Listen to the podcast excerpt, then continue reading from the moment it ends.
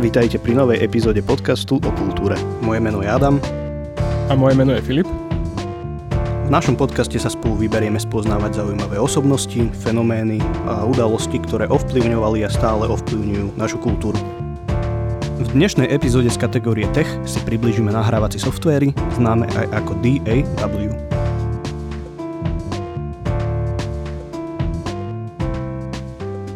Dobre, takže môžeš rovno asi predstaviť našim poslucháčom niečo ohľadom tých nahrávacích softvéroch a čo znamená tá skratka DAW alebo DAW. DAW, alebo to vyslovujú v zahraničí aj DO, je vlastne skratka pre Digital Audio Station. U nás sa používa bežne názov nahrávacie softvery. Ide vlastne o to, že nahrávacie softvery vlastne prekladajú teda nielen analogový signál na digitálny. DAWka v tejto dobe sú vlastne asi základom takmer všetkých štúdií, či nejakých domácich alebo profesionálnych. Jeho veľkou výhodou je, že oproti jeho predchodcom nám umožňuje nahrávanie, potom edit a zároveň aj mix priamo na jednom mieste, teda v počítači. Dokáže spracovať teda nielen zvuk, ale aj MIDI. MIDI je zase téma, ktorej sa budeme venovať niekedy na budúce. Jeho ďalšou veľkou výhodou je to, že oproti starým analogovým štúdiám, kde bol veľký počet hardwarových zariadení, tak v týchto moderných digitálnych nahrávacích softveroch je všetko na jednom mieste, pretože mnoho analogového hardveru bolo prerobené práve na digitálny softver. Tým pádom to vie šetriť veľa miesta a zároveň aj peňazí. Dobre, a kde to teda celé začalo, kde môžeme pozorovať nejaké prvé tieto nahrávacie softvery? Predpokladám, že to bude spojené s digitalizáciou, keď prišli prvé počítače.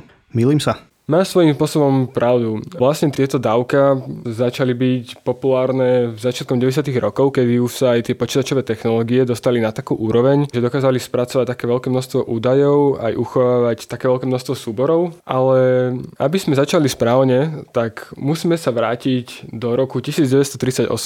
V tejto dobe prišiel britský vynálezca Alec Reeves s vynálezom PCM, alebo po našom pulzovou kodovacou moduláciou. Jedná sa vlastne len o to, že je to metóda, ktorá dokáže pretvoriť analogový signál na digitálny.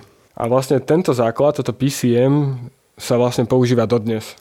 No, Spočiatku to bolo veľmi náročné na fungovanie a až do 50. rokov zostal tento vynález viac menej nie že nepoužívaný, ale nevenovalo sa nejakému vývoju tohto jeho vynálezu. Jedine Bellové laboratória používali túto pulzovú kodovú moduláciu počas druhej svetovej vojny pri zachytávaní a kodovaní nejakých určitých signálov. No problém bol v tom, že tam bolo príliš veľa drahých lámp, ktoré poháňali to zariadenie. No a potom teda prišli nejaké 560. roky, kedy sa teda zlepšovala technológia a začiatkom 70. rokov prišli prvé digitálne nahrávacie zariadenia, ktoré fungovali teda samozrejme za pomoci tohto PCM. Tu by som spomenul, že vlastne prvý digitálne nahraný album je album Something od Steva Markusa a Junichiho Iganakiho. A potom zase bolo chvíľku ticho, zase sa pomaly vyvíjali technológie, ale ako vieme, tak každým rokom to bolo rýchlejšie a rýchlejšie. V polovici 70. rokoch prišla spoločnosť Soundstream, ktorá sa pokúsila o niečo ako prvé DAW, ale program sa ťažko používal, pretože tie počítačové technológie ešte stále neboli na takej úrovni, neboli ešte na to pripravené používať nejaký taký program, takže ten program sa nepoužíval. No jeden ďalší silný milník prišiel koncom 70. rokov, kedy firma 3M prišla s 32-stopovým nahrávacím zariadením digitálnym a vtedy vyšiel vlastne prvý popový album, ktorý sa vydal pod veľkou spoločnosťou. Jednalo sa o LPčko Rei a Kudera a jednu vec, ktorú si tu treba uvedomiť, že áno, bavíme sa tu už o nejakých prvých nahrávkach, ktoré vznikli v digitálnom priestore, ale stále boli strihané na páskach a mixované cez analogové pulty. Potom ďalší dôležitý vynález prišiel v 85. roku, kedy Roland so Smithom prišli s vynálezom MIDI. To dovolovalo teda ľuďom prvýkrát prepojiť viacero klávesov medzi sebou a zároveň aj s počítačom. Potom vznikli už teda aj prvé nejaké sekvencery, teda niečo ako máme v tejto dobe tie MIDI editory v programoch, kde už môže človek ukladať tie jednotlivé zvuky a potom ti to tak vie aj prehrať. Takže to bol asi prvá taká softwarová záležitosť, ktorá sa používa. A potom koncom 80. rokov prišiel prvý software, ktorý dokázal digitálnu nahrávku aj strihať. Jednalo sa o software Sound Tools a tu si treba uvedomiť, že bol to naozaj veľký prelom, pretože dovtedy sa naozaj každá nahrávka musela strihať s pásou. Teda tí zvukoví inžinieri nastrihali pásy na nejaké tie menšie kusy, zoberali tie dobré tejky a museli to nalepovať, museli zlepovať naspäť tie pásy. Toto muselo zrazu zmeniť podľa mňa veľmi život a uľahčiť tú prácu. Potom prichádzali ďalšie vynálezy, alebo teda ďalšie programy, ako bol napríklad program Studio Vision, ktoré dokázalo nahrávať aj audio, aj MIDI, aj editovať v jednom programe. A potom v 91. roku sa už dostávame ku základom takých nahrávacích softverov, aké poznáme dnes. V 91.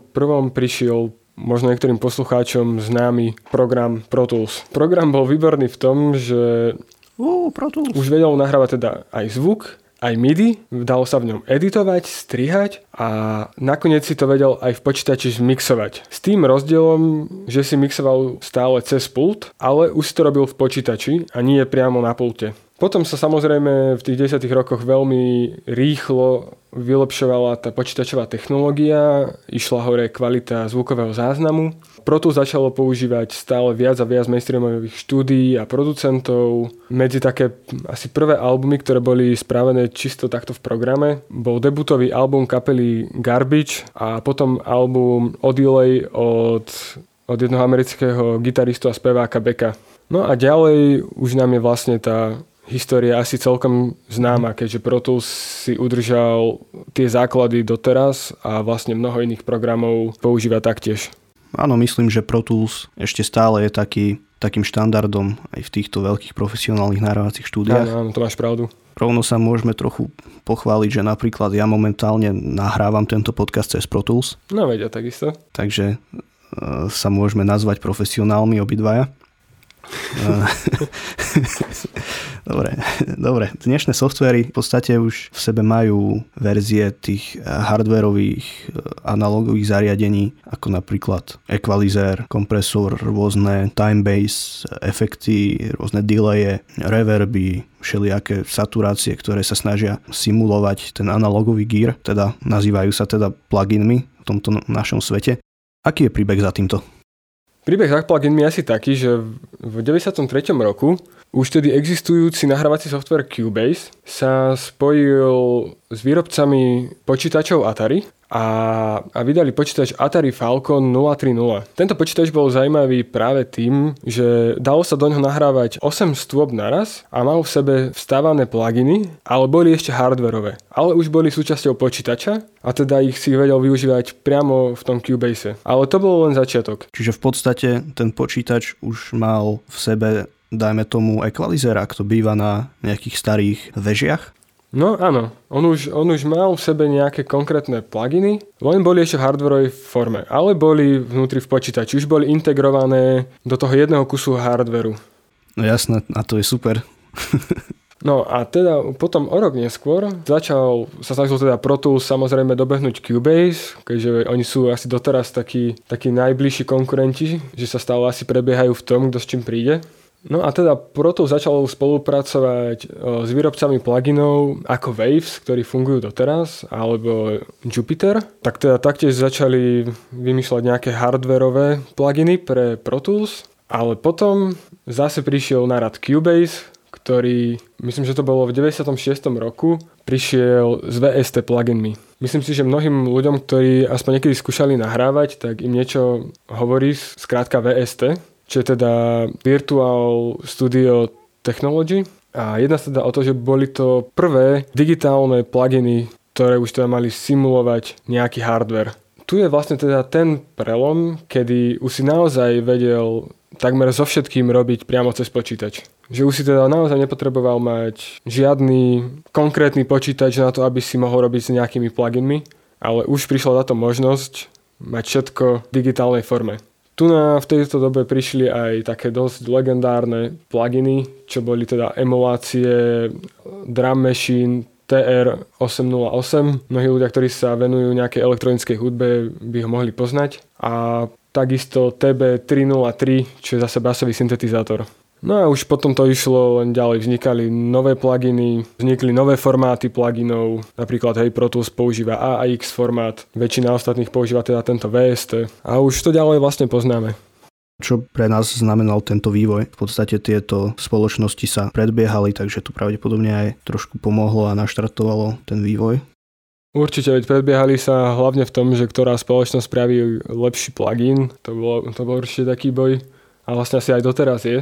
A hlavne vtedy, keď sa snažili čo najvierhodnejšie teda spraviť také tie známe hardwareové zariadenia práve do tejto digitálnej formy. Ale čo tento vývoj pre nás znamená, je hlavne to, že keď už vznikli pluginy, tak už vlastne aj bežný používateľ počítačov mal možnosť začať robiť a spracovávať hudbu priamo z domu od svojho osobného počítača. Proste za tých 30 rokov, od tých 90 rokov po dnešok, počítače oveľa zosilnili, majú väčšiu pamäť a zároveň sú cenovo dostupnejšie ako kedykoľvek predtým.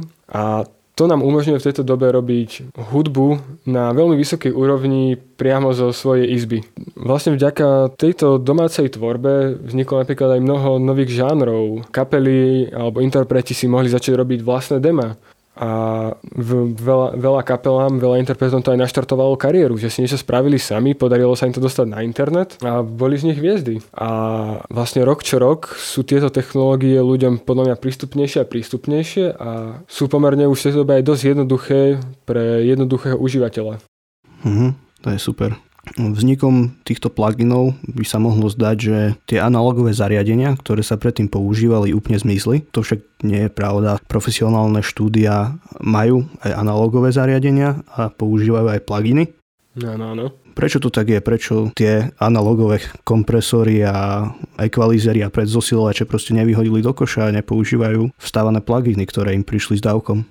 No ja si myslím, že dôvodov môže byť viacero. Veľakrát som sa stredol, že ľudia hovoria hlavne o tom, že tie analogové zariadenia majú proste špecifický zvuk a aj napriek tomu, že sa robia rôzne emulácie tých konkrétnych zariadení, tak nevždy sa dajú úplne vierohodne napodobniť. Proste niekedy to zariadenie má nejaký špecifický obvod alebo niečo, čo mu dodáva nejakú konkrétnu farbu alebo črtu a jednoducho zatiaľ asi nie je v našich silách to úplne napodobniť. Vec napríklad v štúdiách môže byť tá, že aj zákazníci si môžu napríklad prijať možno nejaký ten analógový zvuk, možno hlavne ak sú to nejakí starší klienti, tak majú záujem práve o ten starší zvuk. A vlastne aj teraz žijeme v dobe, kedy je retro veľmi populárne, tak aj mnoho interpretov sa vrátilo k nejakému staršiemu zvuku a možno práve preto si to stále drží nejako tú svoju popularitu. A určite tam hrá svoju vec možno aj nejaká nostalgia. Verím, že aj ty možno poznáš nejaké dôvody, ak nejaký vieš, tak alebo nie dôvody, ale príklady toho, že prečo napríklad ľudia chcú používať viacej analóg. Určite je to tým, čo si hovoril aj ty, že tá farba, ten zvuk, tá proste analogová saturácia, to je niečo, čo zatiaľ, do určitej miery to vieme namodelovať v softveri, ale zatiaľ to samozrejme nie je dokonalé. Taká vec, ktorú si možno nepovedal, neviem, či tam hrá nejakú rolu, ale tak pravdepodobne hej, že tie veľmi staré analogové zariadenia, napríklad veľmi staré analogové kompresory, predzosilovače, majú dnes strašnú hodnotu, pretože tie veci už nedokážeme vyrobiť tak, ako to vyrobili pred XY rokmi, takže možno je to aj nejaká investícia pre tie štúdia. Verím, že aj toto môže byť určite jeden z dôvodov, samozrejme. Ja som zase aj čítal o tom, že veľa hlavne už tých starších zvukových inžinierov a producentov si nevie vynachváliť analogové preampy.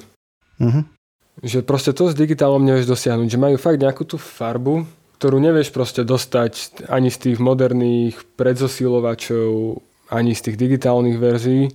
A že aj preto sa veľakrát uchyľujú naspäť k tomu, že použijú nejakú analogovú konzolu, lebo tam sú proste tie analogové predzosilovače lepšie.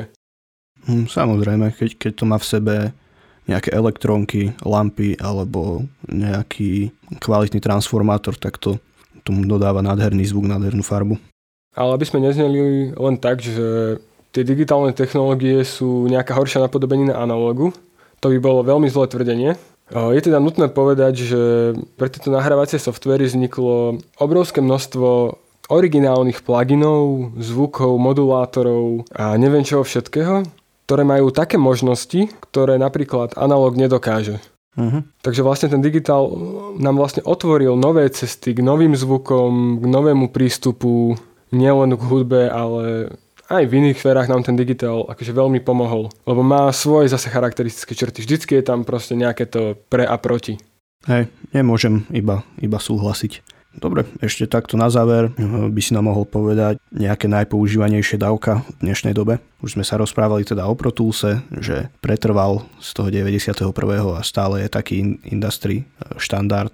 Tak je takisto aj Cubase, to sú obidva také štandardy. Potom ešte určite by som spomenul Logic, ktorý má zase Apple ako svoje profesionálne nahrávací software.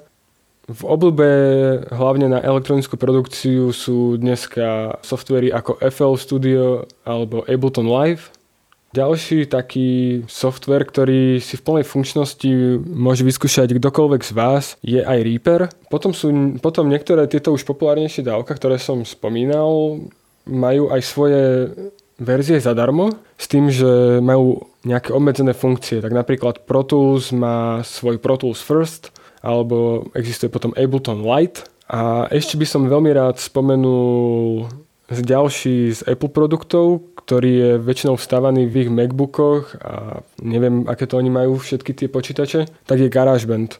Je to software, ktorý je zadarmo pre používateľov a dá sa v ňom dosť veľa spraviť, keď človek chce. Áno, v podstate je to plnohodnotné dávko. Áno. Myslím, že toto sú asi také tie najväčšie, najpoužívanejšie štandardné softvery dnešnej doby.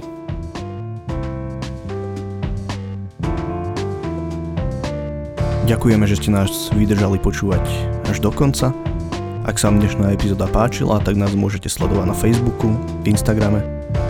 Podcast nájdete na Spotify, YouTube, Apple podcastoch a väčšine známych streamovacích služieb. Počujeme sa opäť o týždeň, tak do počutia. Do počutia.